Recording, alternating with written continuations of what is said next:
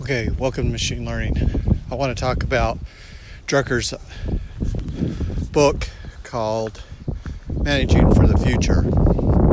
He says, contrary to popular belief, many of the U.S. multinationals are advancing rather than retreating in Western Europe and in Japan. So, what I find interesting is with that statement is I'm looking at Sri Lanka and that was a country that's just gone bankrupt. They defaulted on their debts.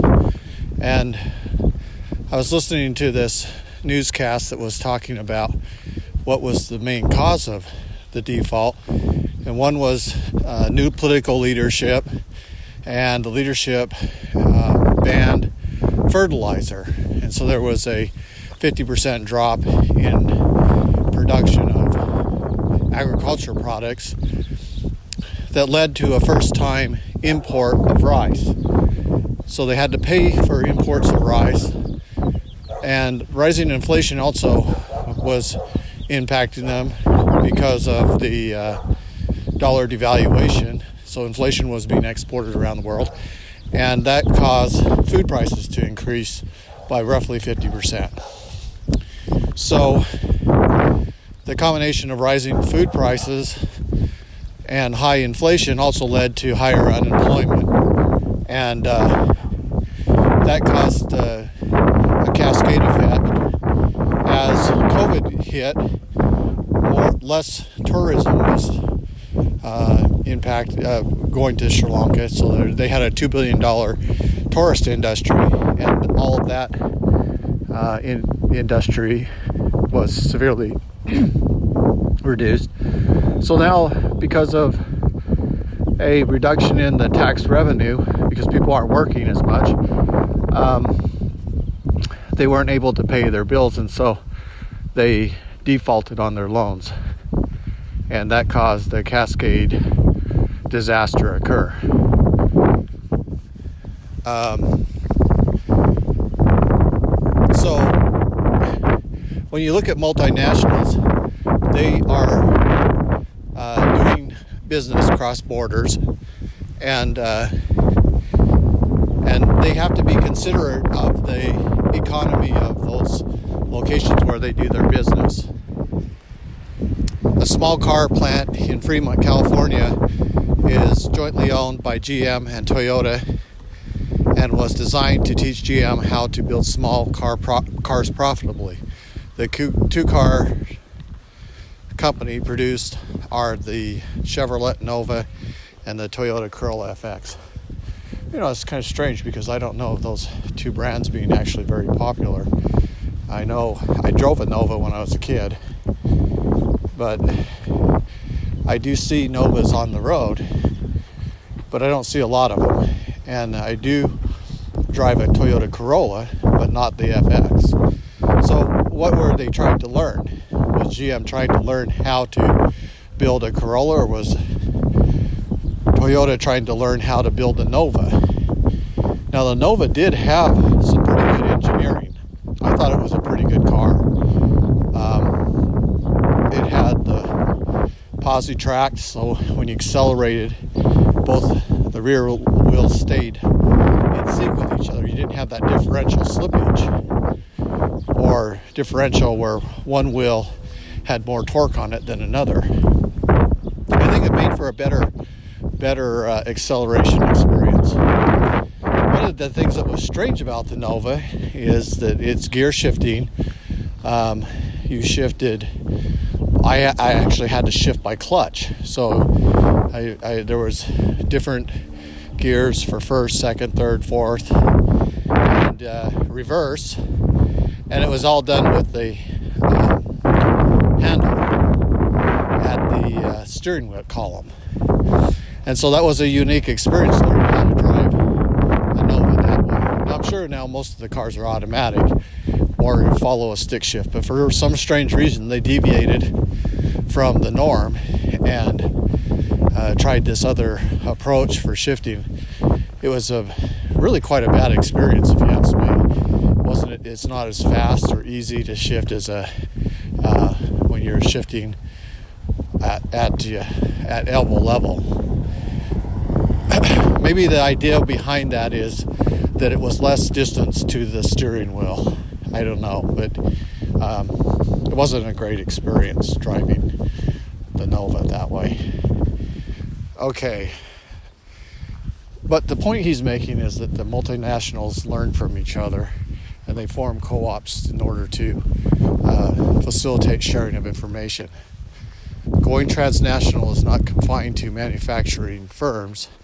Companies become transnational to gain leadership positions in the developing world. yeah, I'm not sure if I know any case examples of that, but uh, that would make sense. Uh, I guess what they're looking for is areas of the world where, because of money, they can gain leadership position, and uh, at the same time, they can access the talent pool that's local to that area and develop that through uh, human organizational structure, um, reporting roles and responsibilities, activities, and then create the uh, process pipelines that are classic to American business management. In an age of sharp and violent currency devaluations, this means a leader must be able to innovate, to produce and market in every area of the developed world or in every area um, and be defenseless against competition should foreign exchange rates sharply shift. yeah, you can imagine. Let's say you were in Japan, which there is uh, an interesting balance. Okay, companies in the U.S. are in Japan, Japan companies are in the U.S., and you would think that there would be more Japanese companies in the U.S. than there are in the United States or in the, and U.S. companies in Japan. But the truth is, it's about equal. And so every system has these equalizing elements because it, otherwise you would have these tremendous um, generators of wealth that are foreign. And so there had to be some way of balancing out, almost like a yin yang thing, positive, negative. So the US companies are um, accessing Japanese leadership in the local economies at the same time as um, US based companies from Japan are, or excuse me, uh, Japanese based companies are positioned in the US, hiring US workers and accessing US localized leadership talent to develop their products and services. But at the same time, knowing that exports could drop because of exchange rate, but in, by positioning in the local economy, then they can uh, sell at the local economy's currency. So if I'm in uh, selling Japanese cars, I'm I'm going to receive the payments in, in dollars, and that so there isn't this exchange for dollars for yen at that point. Um, in the early 80s, currency fluctuations approached 50% due to stronger dollar and higher interest rates. The world market of manufacturing goods produced by the U.S. based companies stayed at 20 to 22 percent, a level sustained since the 60s. Exports decreased in steel, automobiles, consumer electronics, machine tools, and semiconductors. American manufacturers with Western European ventures substantially increased their market penetration in computers and computer software, in pharmacy, specialty chemicals, telecommunication equipment, and financial services. Yeah, I think we're moving back towards a stronger dollar. And as I pointed out with the uh, with the junk bond market, uh, increased risk for default there, and also the fact that there's a decreasing number of investors buying bonds, the interest rates are going to be rising. Well, as those interest rates rise, that's going to shut off um, some of the devaluation we've experienced for money expansion, and the liquidity gets uh, soaked up as uh, as bonds are sold off, and then the uh, dollar becomes stronger. So as interest rates rise, that increases the strength of the dollar, and that will then make imports more expensive. Uh, and we will be able to buy more actually as the dollar gets stronger. But as the dollar gets stronger against other currencies, their economies start to slow. No company was hit harder in the early 80s by the tide of Japanese imports in the US than Ford. What saved Ford was its leadership position in European market. Yeah, and you kind of see saw how Ford rebranded its vehicles to the European market. Um, Ford Fusion, for example, had a very European look.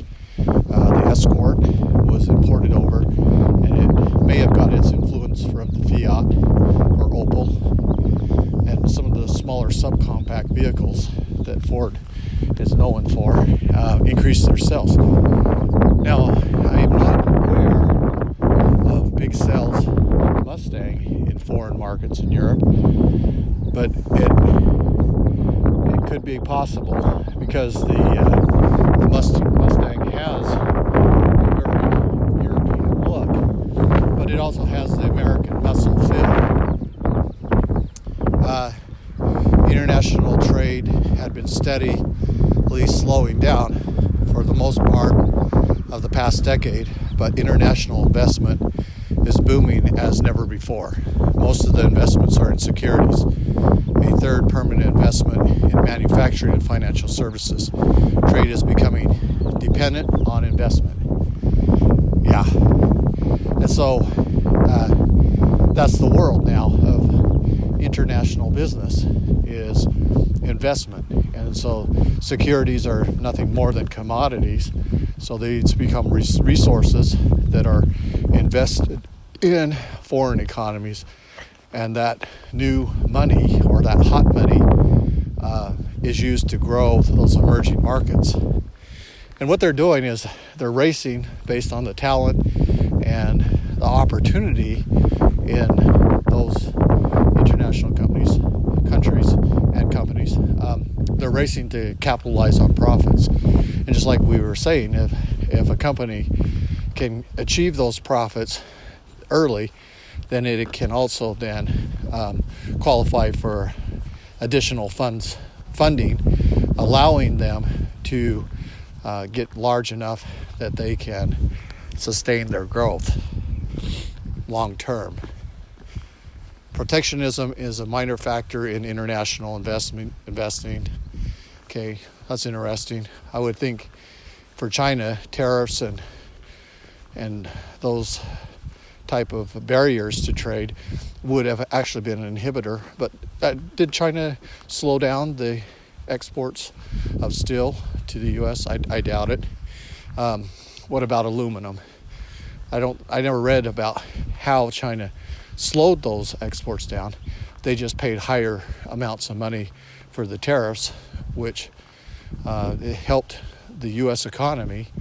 At the same time, the U.S. economy was booming, and more orders were being placed for Chinese goods. So I don't think it hurt China's uh, exports.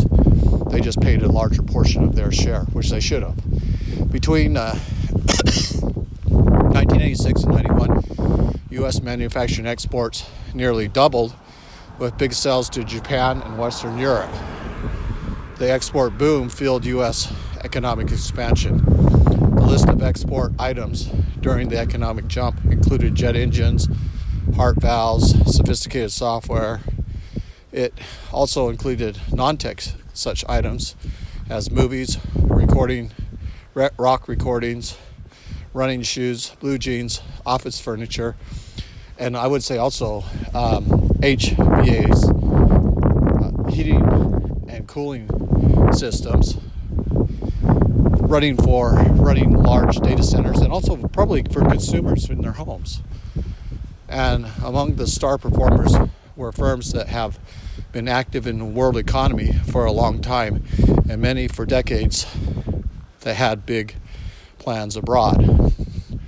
All successful export products had clear product differentiation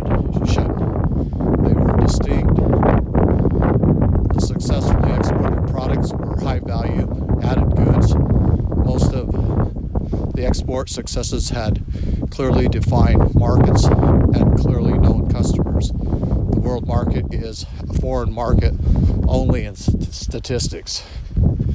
Hmm, world market is a foreign market only in statistics. I wonder what he meant by that. Because it just seems like when it came down to it, they produced a good product. And the way they determine, like if I if I were looking at a Hyundai fuel cell semi versus a Nikola fuel cell semi, I would look at the product differentiation and the price. And let's say the Hyundai fuel cell semi is half the cost.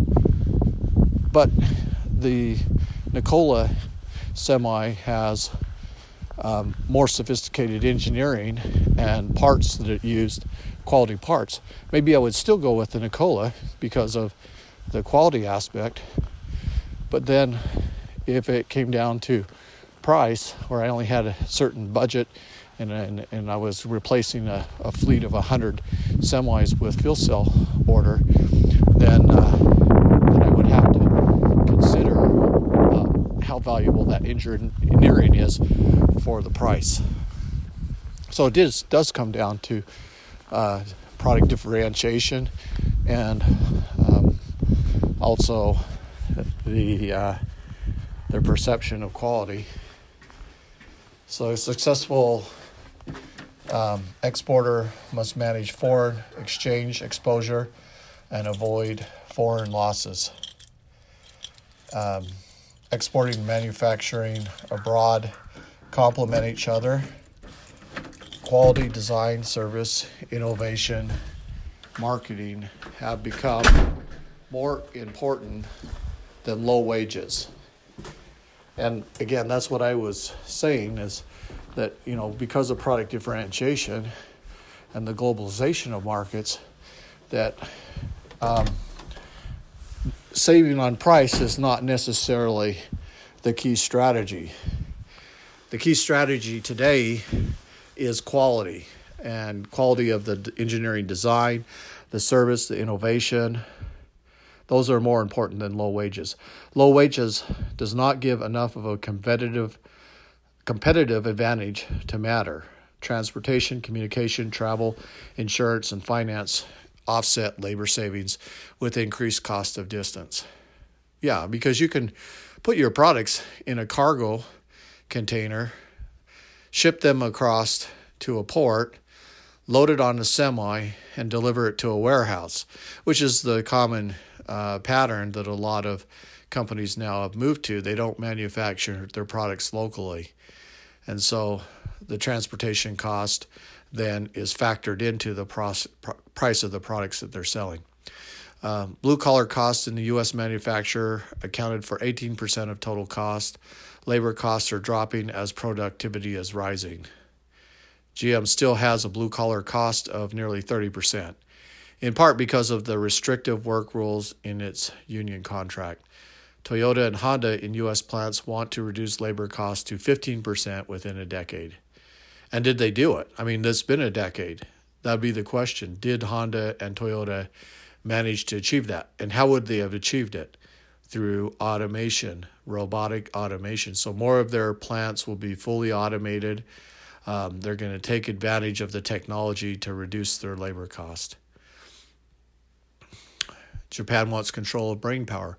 Japanese companies are quickly restructuring their organization on the assumption that the winner in a competitive world market is going to be the firm that effectively shortens the product life of its own products.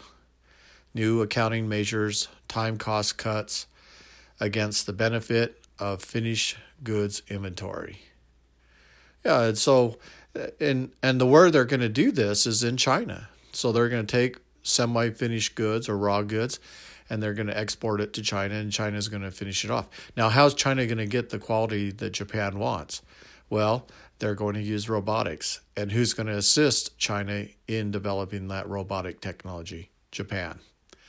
Uh, statistical quality control, SQC, is a rigorous scientific method of identifying the quality and productive productivity that can be expected from a given production process in its current form, so the control of quality and productivity can be built into the process. SQC can instantly spot malfunctions and show where they occur. A worn tool, a dirty spray gun, an overheating furnace, SQC uses small samples to identify problems. Malfunctions are reported immediately, allowing the operator to correct problems in real time. SQC quickly identifies the impact of any change on the performance of the entire process. SQC identifies where and, uh, and how often the quality and productive, productivity of the entire process can be continuously improved. Yeah, and uh, it's great. I mean, where did the Japanese learn continuous improvement? From America, from Deming, from quality, from quality control, statistical quality control, which is now called Six Sigma. But well, yes, it was an American innovation, uh, American approach to improving quality. In U.S. factories, especially mass production plants, non operating blue collar employees substantially outnumber operators. The introduction of statistical quality control also almost always increases the number of machine operators. Yes, why is that? Because machines do a better job at at process. So they would take and put more operators over machines to increase the quality and the speed of the uh, production line. First line uh, supervisors are eliminated with only a few trainers that take their place.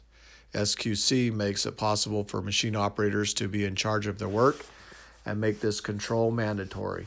No one else has hands on knowledge needed to act effectively on the information the SQC constantly feeds back.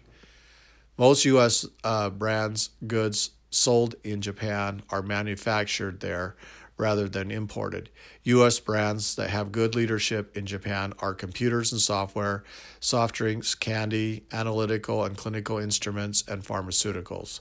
Japan is the largest buyer of U.S. farm products. There is no one product that can be purchased elsewhere for a cheaper price. Japan is buying from the U.S. to protect their exports to America. And what do they buy? It's really interesting. Uh, rice of all things, you would think that they would grow Japan would grow its own rice. No. US beef and feed commodities are exported to Japan, meeting a sub- substantial demand. Japan's ban on foreign rice creates demand for U.S. wheat. So, well, excuse me, they don't buy rice; they buy U.S. wheat, and so we send you lots of U.S. wheat over to Japan. Japanese barriers to foreign entry are extremely high. American businesses that have been allowed entry into service have done well while substantially improving standards and quality. The investment driven economy worked in Japan. The highest number of Japanese tax exempt savings accounts was strongest among the fairly low income earners. In 1998, the tax exempt accounts were scrapped. The savings helped fund the explosive growth of the Japanese economy. Yeah. And it was kind of interesting because I think Japan Japanese were saving between 20 to 35% of their money. Uh, may have been a cultural thing after the war. It may have actually existed before the war, but those huge savings accounts then uh, gave access to the Minister of Industry and Tech Trade um, access to those funds, which the government then borrowed against and used that to grow the Japanese economy. Japanese loan rates were 5% compared to 15 in the US for commercial loans. Investment and low capital costs helped Japanese business become profitable. Yeah, because taxes and interest rates on loans makes that money expensive and it makes it harder to repay. Any country that has given a tax exempt or tax deferment to savings has had the same experience as Japan. Middle and lower income earners take the advantage of these opportunities. Yeah, we want that. We want that to happen in America. the destruction of the middle class is very disturbing because now you're going to have rich and poor classes. You're not going to have a middle class. When you have a middle class, you have a lot of wealth. They'll have one, two, three homes, uh, multiple cars. They have lots of disposable income, and it's very it forms a very healthy economy.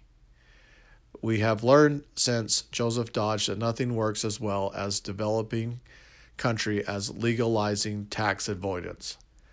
Yeah, social programs uh, driven by high taxation are very burdensome to a free market society and a capitalistic economy.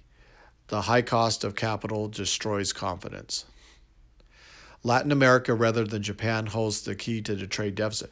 Yes, and we really need to improve our relationships with Latin America and begin to export our technology, our know how, and our agriculture to Latin America. And Latin America is the key to reducing U.S. inflation. Unfortunately, I don't think it's going to happen. I think that you see Russia and China now heavily partnering with Latin America and pulling deals there. And even Iran is. And that's uh, a big concern because Latin America could be the U.S. greatest uh, trade partner. The U.S. is the world's largest producer and exporter of agriculture and forest products, and about one third of the trade deficit is directly traceable to the collapse in prices and demand. Another third owing to the impact of raw material depression, and Latin America is one of U.S. manufacturing's best foreign customers. And we need to continue that. And I think if Trump were in power, which I'm not saying that he will ever return back into power, but it would be my dream if he did, that uh, he would improve trade relationships with uh, Latin America and help U.S. become wealthy again. Uh, Japan's export surplus is far less the result of industrial prowess than of raw material depression. Japan is the world's largest raw material importer is the beneficiary. Yeah, they've got to import those uh, raw materials. They import uh, lumber from the U.S. They import wheat from the U.S. And then um, they will take those, put them in semi-finished goods, and the finished goods then are exported to China, uh, out from from Japan to China, and China then exports that to the U.S. So it, it fulfills that complete cycle and then we create we buy the Jap or the Chinese goods, um, and they're produced in China, and uh, then pay for that, and that helps capitalize uh, money for exports to Japan. U.S. food exports to Japan will not be expected to bounce back. The U.S. will be hard pressed to maintain current export volume with the developed world in years to come. When trader foreigners convert their dollar claims to U.S. assets and buy American business and real estate, this will not be tolerated politically. Yes, I would agree with that uh, if the Republicans were in power, but the it's not uh, correct today. We see more sovereign wealth funds buying U.S. businesses and real estates, and what's happening is it's creating a real estate uh, bubble, and prices are going up. Real estate prices are going up uh, ownership of businesses through BlackRock is lots of uh, high tech companies are now owned by BlackRock, and they have board of director uh, presence on the, in those American owned companies. There are two ways to cut the trade deficit: a sharp recession cuts domestic consumption by ten percent, or revival of Latin America as a customer for U.S. manufacturing goods. That would be my preferred choice is to make improve relationships with Latin America. Until the raw materials depression hits, Latin America's worked effectively in the market economy and participated in rapid economic growth. Latin America has three times as much capital as foreign debt. Latin America needs to stop inflation by turning off the spigot of government spending, dismantle the unproductive monopolies owned by the government government or military cut excessive nominal tax rates that discourage honest enterprise but increase tax collection. Mexico has dismantled government monopoly industries. Every day, the Mexican economy is becoming more closely integrated with the U.S. Um, yes, maybe. Uh, I, I could still see that China is increasing its interest in Mexico. And we've had a lot of financial um, disasters with Mexico in the past. And will Mexico's economy be closely integrated with the U.S.? Well, okay, so some people believe, and Drucker believes, a U.S. economy, U.S. Canadian Mexico agreement could form a North American economic community. Foreigners now can own 100% of an industrial park in Maquiladora, the Maquila. Parts and supplies for Maquila are waved through at the border and enter Mexican Mexico duty free. In turn, the Maquila products were exported to the U.S. are subject to American duty only on the value added in Mexico. Maquiladoras have created 500,000 new jobs in the last decade. So, in that sense, there's proof that Mexico is a, our trade partner. Brazil has sold off a hundred unproductive government enterprises. Yeah, government enterprises rarely they start off big. They start off with lots of money and financing. They get lots of volume, but because they're not based on uh, close response to the market needs, they can't maintain productivity and they can't maintain innovation, and so they eventually uh, die off. So it's kind of like a, it will peak out at a certain curve point and then slowly uh, drop down.